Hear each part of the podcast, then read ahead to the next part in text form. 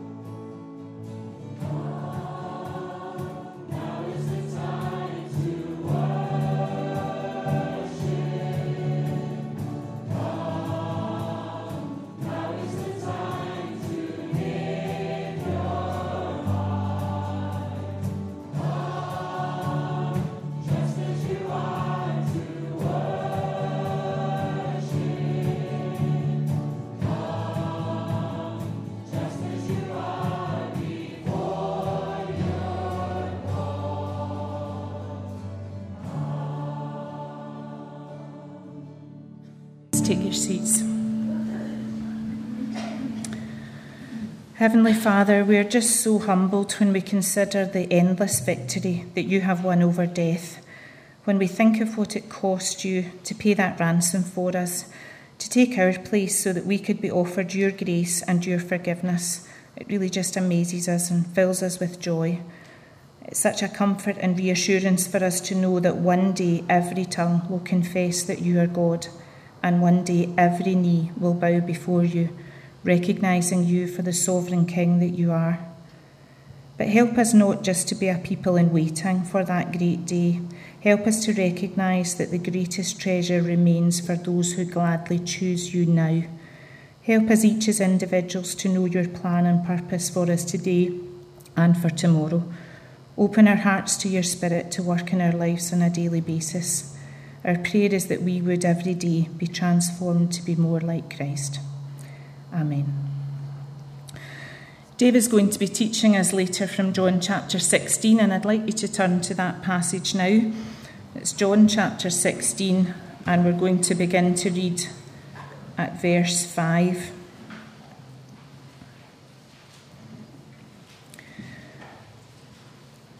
Now I am going to him who sent me Yet none of you ask me, Where are you going?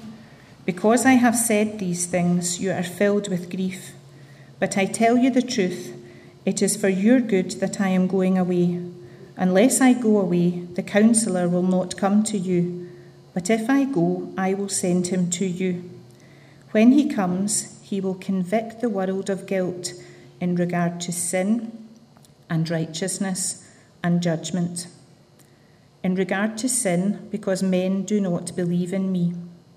In regard to righteousness, because I am going to the Father where you can see me no longer, and in regard to judgment, because the prince of this world now stands condemned. I have much more to say to you, more than you can now bear.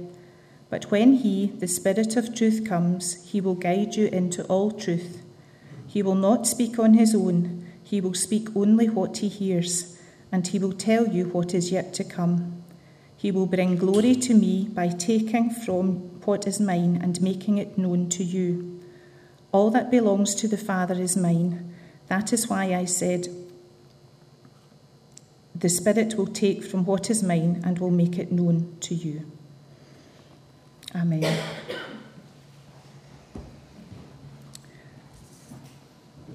The Holy Spirit has come and is at work and is here to convict the world in regard to sin because men don't believe and often, when we're trying to explain and consider what sin is, we go back to the way that we explain it to children as being the wrong things that we've done. And although that's not wrong, I find it really interesting and challenging in the passage we read that Jesus doesn't talk here about the Holy Spirit convicting the world of sin and then go on to list all the sinful acts. He simply says, Because men do not believe. And there was a quote from James Packer about sin which challenged me this week, and I'd like to read it to you. What is sin? It is the glory of God not honoured, the holiness of God not reverenced, the greatness of God not admired, the power of God not praised, the truth of God not sought, the wisdom of God not esteemed, the beauty of God not treasured, the goodness of God not savoured, the faithfulness of God not trusted the commands of God not obeyed, the justice of God not respected, the wrath of God not feared, the grace of God not cherished, the presence of God not prized, and the person of God not loved. That is sin. Now, if ever any of us thought we could convince ourselves that really we weren't bad people, we could never ever uh, make the mark if we look at that as a definition of sin. And yet, Jesus has taken the wrath of God on him. He's taken our place, and through salvation in him, we can stand faultless before God. We're going to just concentrate on that as we sing through the song, Come and See, Come and See, Come and See the King of Love. And we'll stay seated during this song, and while we do that, we'll uplift our offering.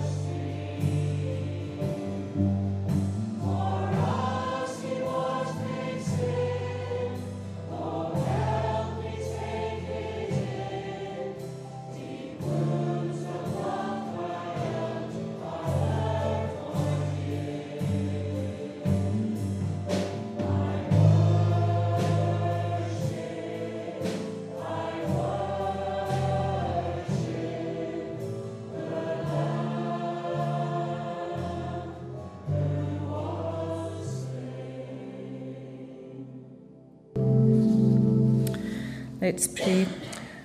Heavenly Father, please accept the gifts that have been given to you this evening from what you've provided to us.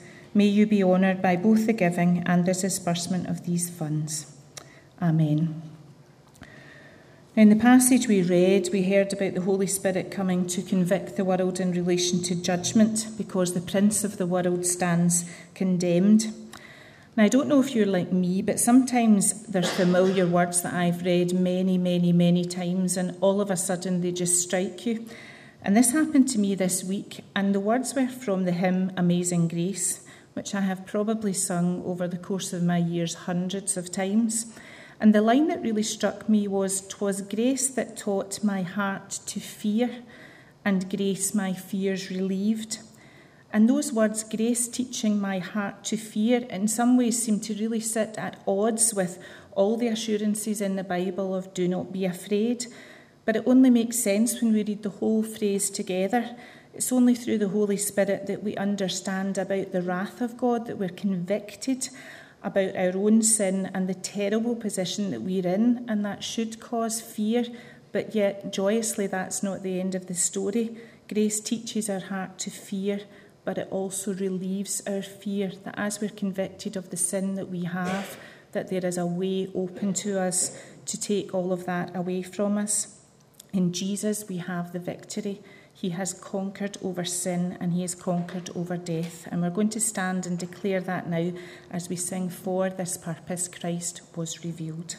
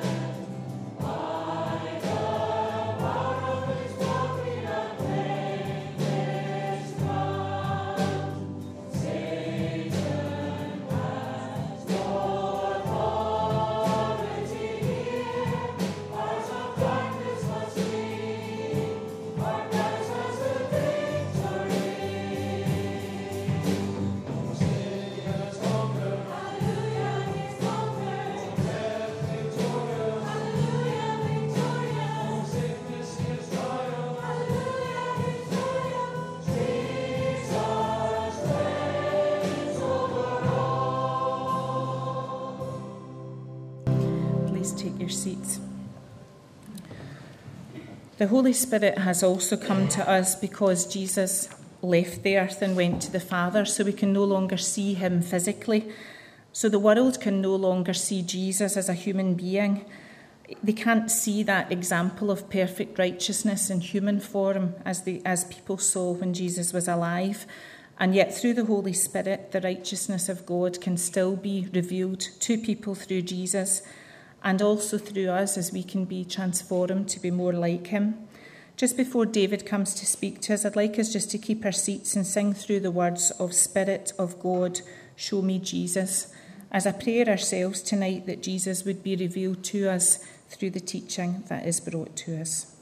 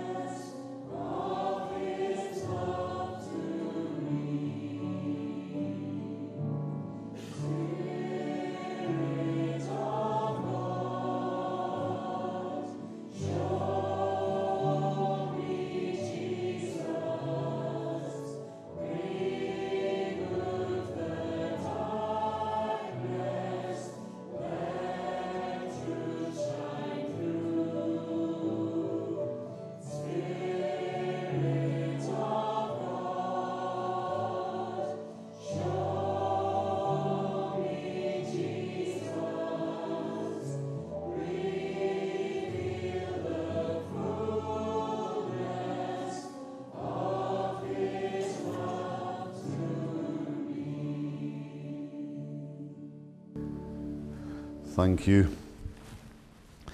Elaine says that I'm not very good at uh, change. I don't do very well with it. I think somebody's moved this table from that side to this side, and it's freaking me right out. I don't know what to do. It just doesn't feel right. Anyway, okay, we'll just pray together. She's right. Let's just pray. Father, I just want to ask that as we come and as we seek you now, that you'll come into our lives and it won't just be a matter of learning the theory of the Holy Spirit, but we'll know the reality of the Holy Spirit working in our hearts and through our lives. We pray this now in Jesus' name. Amen. Well, here is a scene that I'm sure many of us can identify with. A young mother went upstairs to check on her little baby. As she approached her baby's bedroom, she saw that the door was open.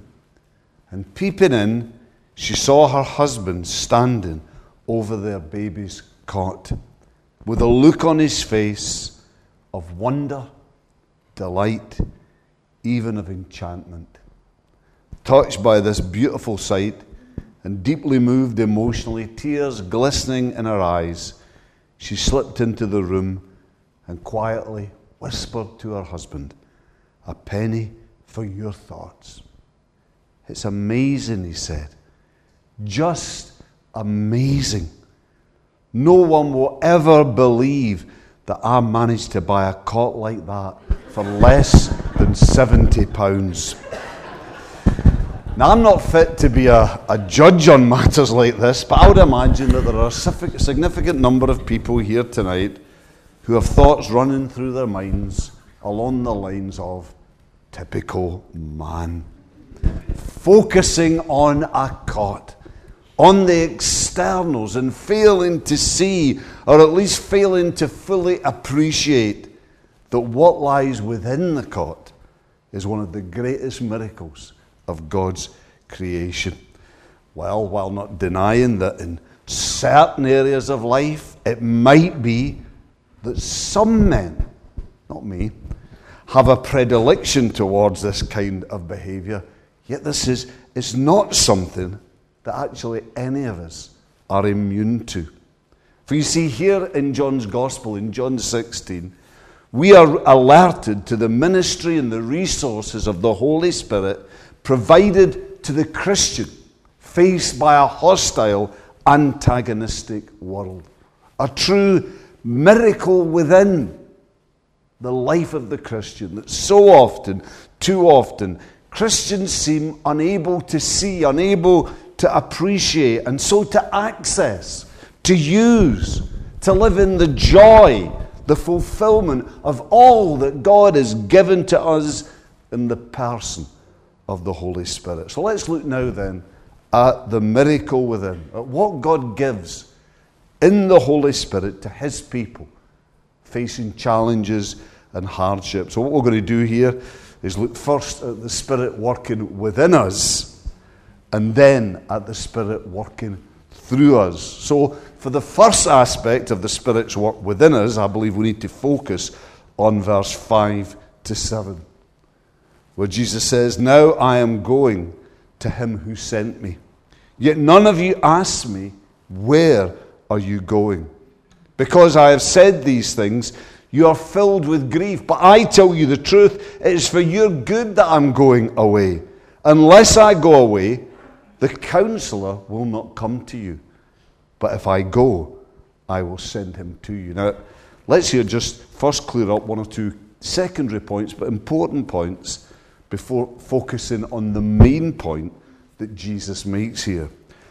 First of all, then, in verse 5, Jesus says, Now I am going to him who sent me. Yet none of you ask me, Where are you going? Now, you see, there are some critics who make an awful lot out of this, pointing out that in John 13 36, Peter actually did ask this very question. And that in John 14 5, Thomas at least touched on issues related to this, with this being seen as some kind of blatant inconsistency, contradiction within John that then fatally undermines the authority and so the trustworthiness of the Word of God. And it makes me wonder sometimes about some in apparently intelligent people. They are so biased against Christianity that they make what basically are ridiculous attacks. I mean, don't you think that John, the author of this gospel, that if he'd been making things up rather than recording what actually happened, that he would have been able, if he'd wanted, to present a nice, smooth, logical account, something lacking all the, the rough edges of real life. You know, it's the fact that these rough edges are there that, for me, help to confirm that this is what actually happened. And if you take the time to actually look at what John goes on to say here, with a little bit of imagination and understanding of the human condition, then I think it's not too difficult to understand what's really going on. Verse 6 he says, Because I have said these things, you are filled with grief. So you see, though some of the disciples might have asked the question about where Jesus was going. Yet the reality is that before his death and his resurrection, they never really grasped what was happening, what was going on, and what was to come, either for Jesus or for them. At times, someone like Peter did seem to come close, but then his human inadequacy, his human fail, failures and limitations came back into play, and he fell back with the rest of the disciples into confusion. But here you see, at this point, as in the preceding chapters, Jesus has been driving home to the disciples the fact that soon he will be taken from them. Well, the disciples are devastated by grief at the very thought of this. Jesus has been at the center, the very focal point of their lives for three years, and they cannot get beyond this. They're consumed by this to the extent that they're not even asking the question why this is happening and what this might mean for them and for Jesus going forward. The other secondary detail here we need to clear up before concentrating on the main point Jesus makes about the ministry of the Spirit here within us relates to what he says in verse 7 Unless I go away, the counselor will not come to you. But if I go, I will send him to you. Now, some people sometimes get confused about what this verse is saying. Is it saying that for some reason Jesus and the Holy Spirit cannot be together, cannot minister together to men and women? Well, no, it cannot be saying that. Because we know that the Father, Son, and Holy Spirit together form the Trinity. We know that they are one God in three persons who live together in perfect fellowship. Rather, what this is to do with is the purpose of the Holy Spirit in relation to the ministry of Jesus. That is the Spirit's purpose, is to bring glory to Jesus. That's the whole purpose of the ministry of the Spirit, as it says just a little further on in, in John 16, verse 14. He will bring glory to me, to me, by taking from what is mine and making it known to you. But you see, the Spirit cannot fully bring glory to Jesus until Jesus has fulfilled his ministry. That is, until he has died, risen, and then ascended to the Father in glory. So Jesus has to finish his work on earth and return to the Father before the Spirit can begin his main work of bringing glory to Jesus for who he is, for all that he's done to, for us, before he can proclaim to us and through us, and then release into our lives all the victory of Jesus has won for us. But there's one very practical implication of this. Let me just read verse 7 in its entirety to, to get this to you. But I tell you the truth, it is for your good that I'm going away. Unless I go away, the counselor will not come to you. But if I go, I will send him to you. Now, now, do you get that? You see, we sometimes maybe say ourselves or hear people say, You know, if only I'd been there. If only I'd been there. If only I'd been in Israel when Jesus was there. Even been one of his disciples, you know, how wonderful that would have been. Nothing could be better than that. And yet, what does Jesus say here? It is for your good that I'm going away. You see, in Israel, the time of Jesus, they could only stand in the presence of God. They could only experience the power and the love of God when Jesus was right there by their side. But now, in the time, the age of the Spirit, all God's people, at all times, wherever they are, whatever they're facing, can know God's presence, God's power and love, and so much else beside, and not just witness it, not just look upon it, wonderful as that is, but can know it in our hearts, in our lives, by the ministry of God's Holy Spirit. But what, though, is the, the main feature, the defining feature of the Holy Spirit? What is it as He works within in the lives of Christians as they face opposition, persecution, and hostility, which in our society today, incidentally, so often manifests itself in apathy and disinterest? Well, it's there in verse 7 again. Unless I go away, the counselor will not come to you. Now, the Greek word that here is translated counselor, paraclete, is in other versions translated comforter, advocate, etc. And when you understand the, the root meaning of this word, you can see where these various translations are coming from. Because you see, the roots of this word are in the Greco Roman courtroom. And the idea being of, of some kind of legal representative who draws alongside someone on trial to encourage and exhort, to help them prepare their defence. The translation that's probably most open to misunderstanding is the, the King James Comforter.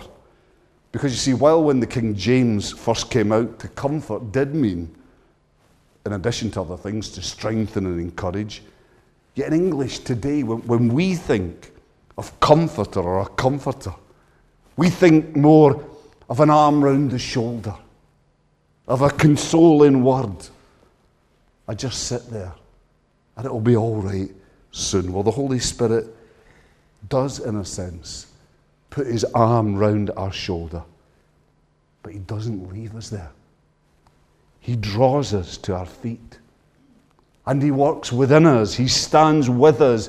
And he enables us to face up to whatever challenges confront us. Now, here's a, a true story I found that illustrates something of what I'm, I'm trying to say.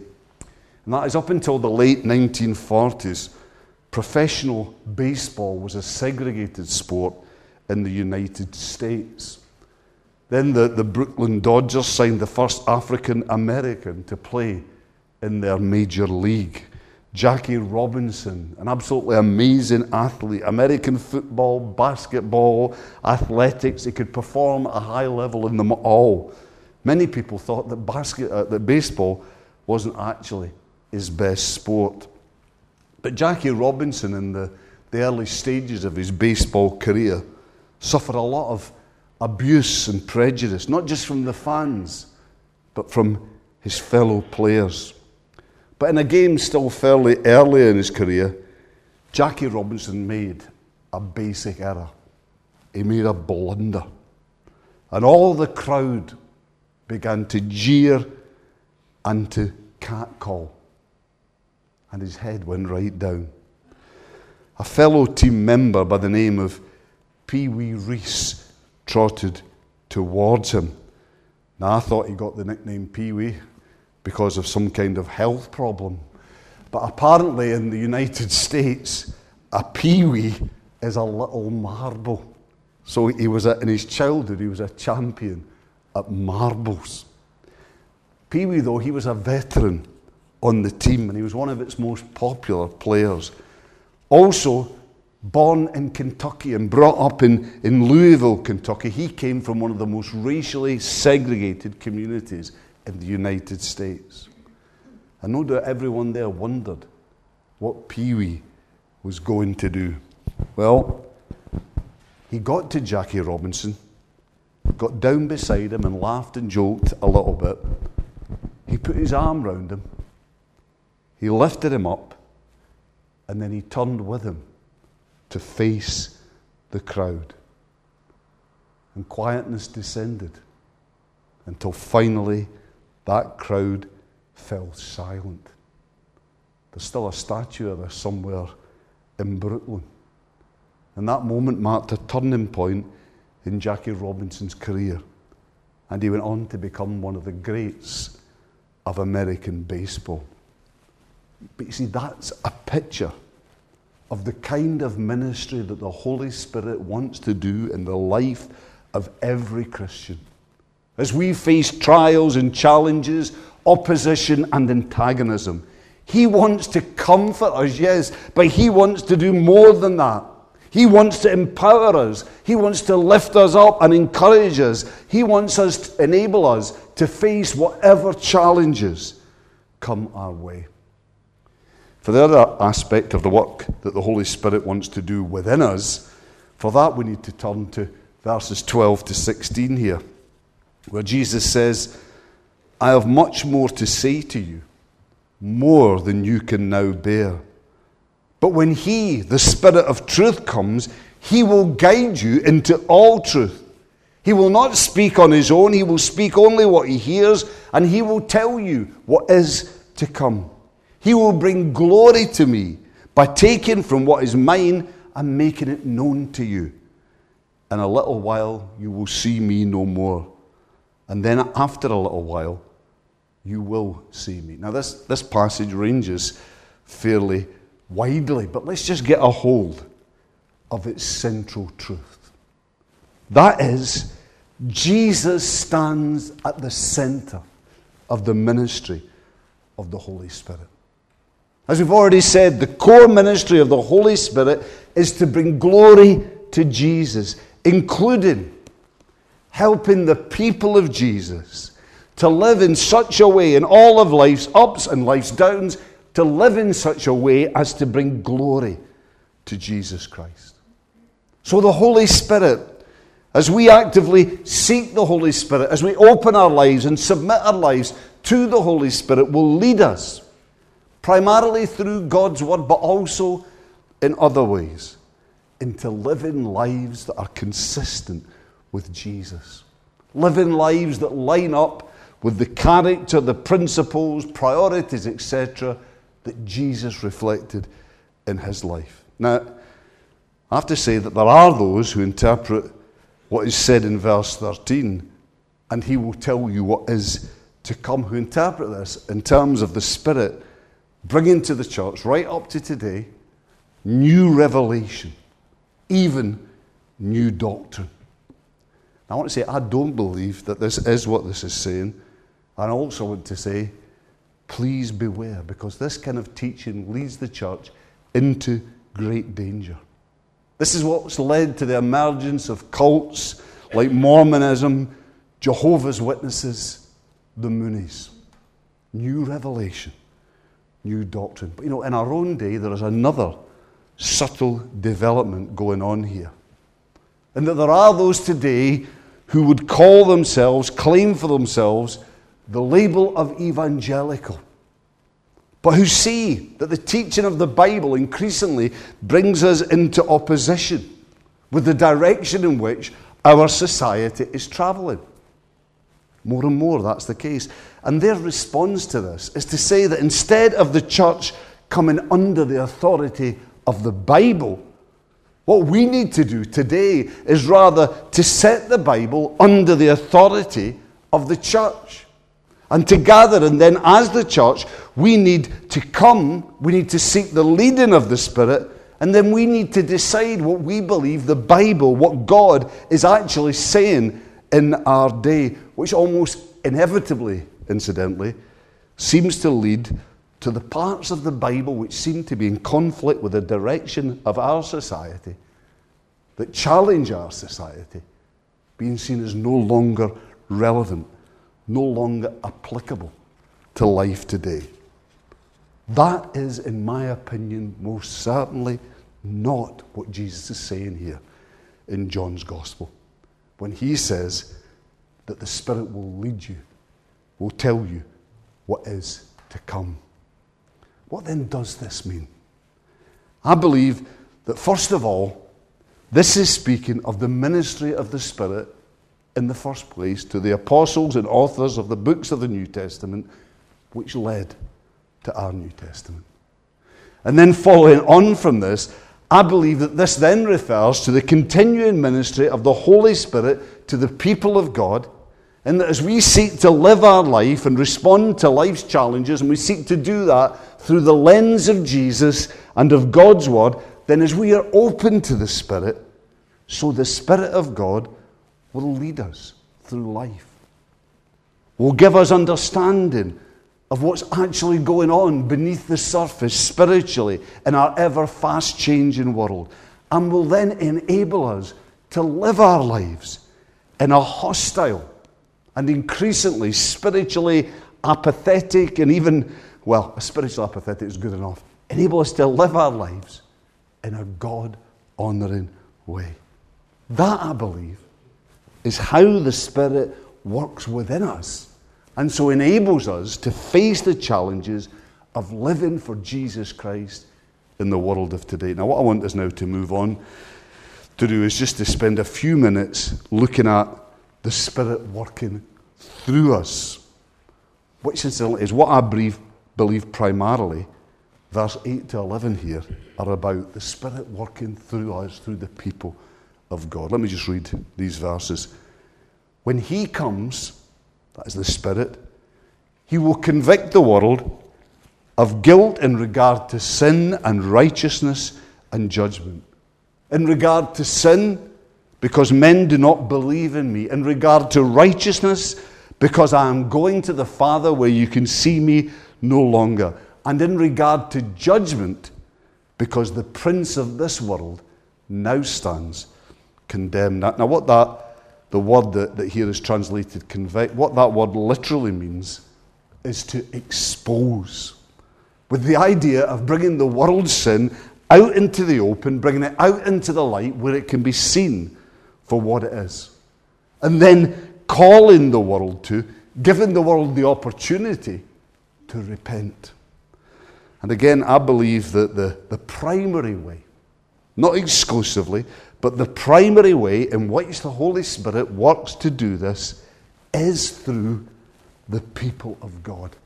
Using our lives as they are lived to honour God, using God's word as we live that word and share it and preach that word, using us to expose the world's sin, to convict, and to bring them to the point where they have that choice of repentance and faith or rejection of God and facing the consequences of that. And what's fascinating, I think, here is that in what we find in these verses is, is basically really the trial of Jesus, but in reverse. You see, now it's the world that's in the dock, and in the words of, of Gary Burge, he says, the Spirit paraclete presses, passes to the attack. As if in a court of law, the defender now becomes prosecutor and judge. But how does the Spirit of God use God's people to convict the world of sin and righteousness and judgment? Well, we're told here first that conviction in regard to sin arises because men don't believe in me. Don't believe what? Don't believe that Jesus is God become man.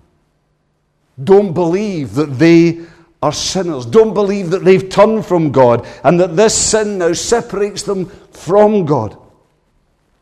Don't believe that they need a Savior.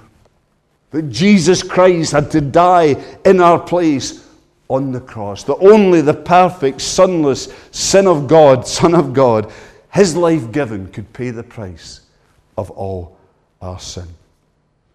But you see, deep down, people know that there's something wrong. Deep down, people know that life, they know that they are not what they should be. God wants to use his people. He wants to use us. He wants to use our lives. He wants to use our words to awaken them to the fact, to expose them to the truth that their problem is sin and that they need a Savior. They need Jesus. Then we're told in verse 10 another aspect of this exposure, of this conviction, lies in regard to righteousness. Because I am going to the Father where you can see me no longer. You see, this, this moves on. The reaction of much of humanity to this fact of sin, to their sense of personal unworthiness. The way that many people in our world today react to this is to try and, and find some device, some way to try and to work as hard as they can to become righteous, to find some kind of, of self righteousness. And that might be through obedience to some kind of religious practice and ritual, or it might be by good deeds or caring for the poor, all sorts of other various ways. But Jesus wants to use his people to expose, to convict the world of the inadequacy of all their pretensions. And we're told that the and we're told here that the Holy Spirit enables us to do this because he has gone. Jesus has gone to the Father. If you see, on the one hand, it's as we've seen, it's because Jesus has gone to the Father that God's people have received. Oh no, it's happening again. That God's people have received the, the Holy Spirit. And it's, it's God's Spirit working in the lives of God's people that then enable them, by grace, by faith, to live lives that expose the emptiness of self righteousness for what it is. As we live holy lives by grace, that exposes the emptiness of self righteousness. But also, on the other hand, somebody needs to get some oil on that thing. The other hand, the fact that Jesus has gone to the Father, that he's gone where we can see him no longer.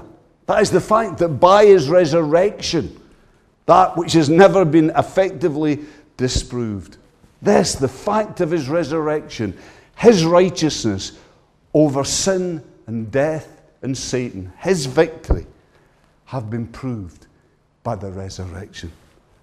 And this again exposes the emptiness of this world's righteousness for what it is. So you see, as the church, in the power of the Spirit, we are called, that's what this is saying, to live out in our lives and to preach the resurrection. The final aspect of the exposure, the conviction that the Spirit brings is in regard to judgment. But it says, and in regard to judgment, because the prince of this world now stands condemned. Now you see, at the cross, in the resurrection, there Jesus turned the work of Satan on its head. Satan thought at the cross that he had Jesus judged and condemned. But as Jesus rose again, the tables were turned. And it's Satan who now stands condemned. And the Holy Spirit, he wants to use God's people he wants to use us, each one of us who know Jesus, by the way that we live, by the words that we share. He wants to use us to make the world aware of this, to expose them to this truth, to open up them up to this truth that Satan, he now stands condemned. So, where do we stand? Well, without Jesus, without faith in the grace of God offered to us in Jesus, we too are condemned. And the world needs to know that. Our families and our friends and our neighbours need to know that. And God, by His Spirit, He wants to use us to make them aware of that. He wants to use us to drive home that conviction to their hearts. So tonight, may we as God's people be expectant and open and ready that the Holy Spirit might do the work that He wants to do within us and through us. Let's pray together. Father, we just thank you for all that you want to do in and through your people. And Father, that's in and through each one of our lives. Lord, you want to, to work in our hearts. And then you want to work through our lives. You want to use us to demonstrate to the world the might and the glory and the power of Jesus, of what he's achieved for us on the cross and of his victory on the resurrection, of his lordship over life and death and Satan and all the powers of evil. Father, you want us, by the way that we live, to demonstrate that. And you want us to speak that word out into our world. Father, give us the courage. Give us, by the power of your Spirit, the kind of lives of integrity that will enable us to do this. And Lord, as we receive opportunities to share this Jesus, Lord, help us to take them. Help us to take them. In Jesus' name, amen. Going to finish tonight by singing, There is power in the name of Jesus.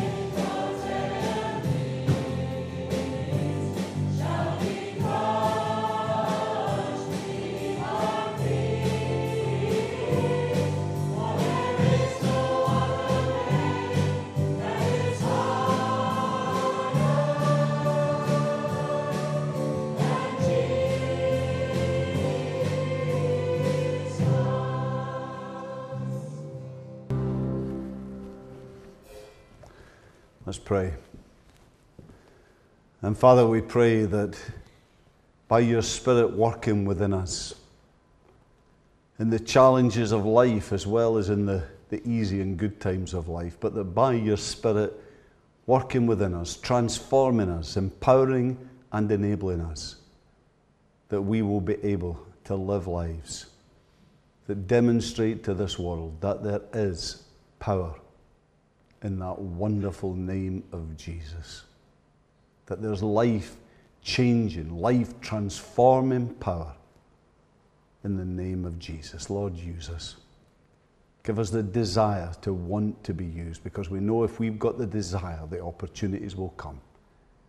Use us for your glory. Amen.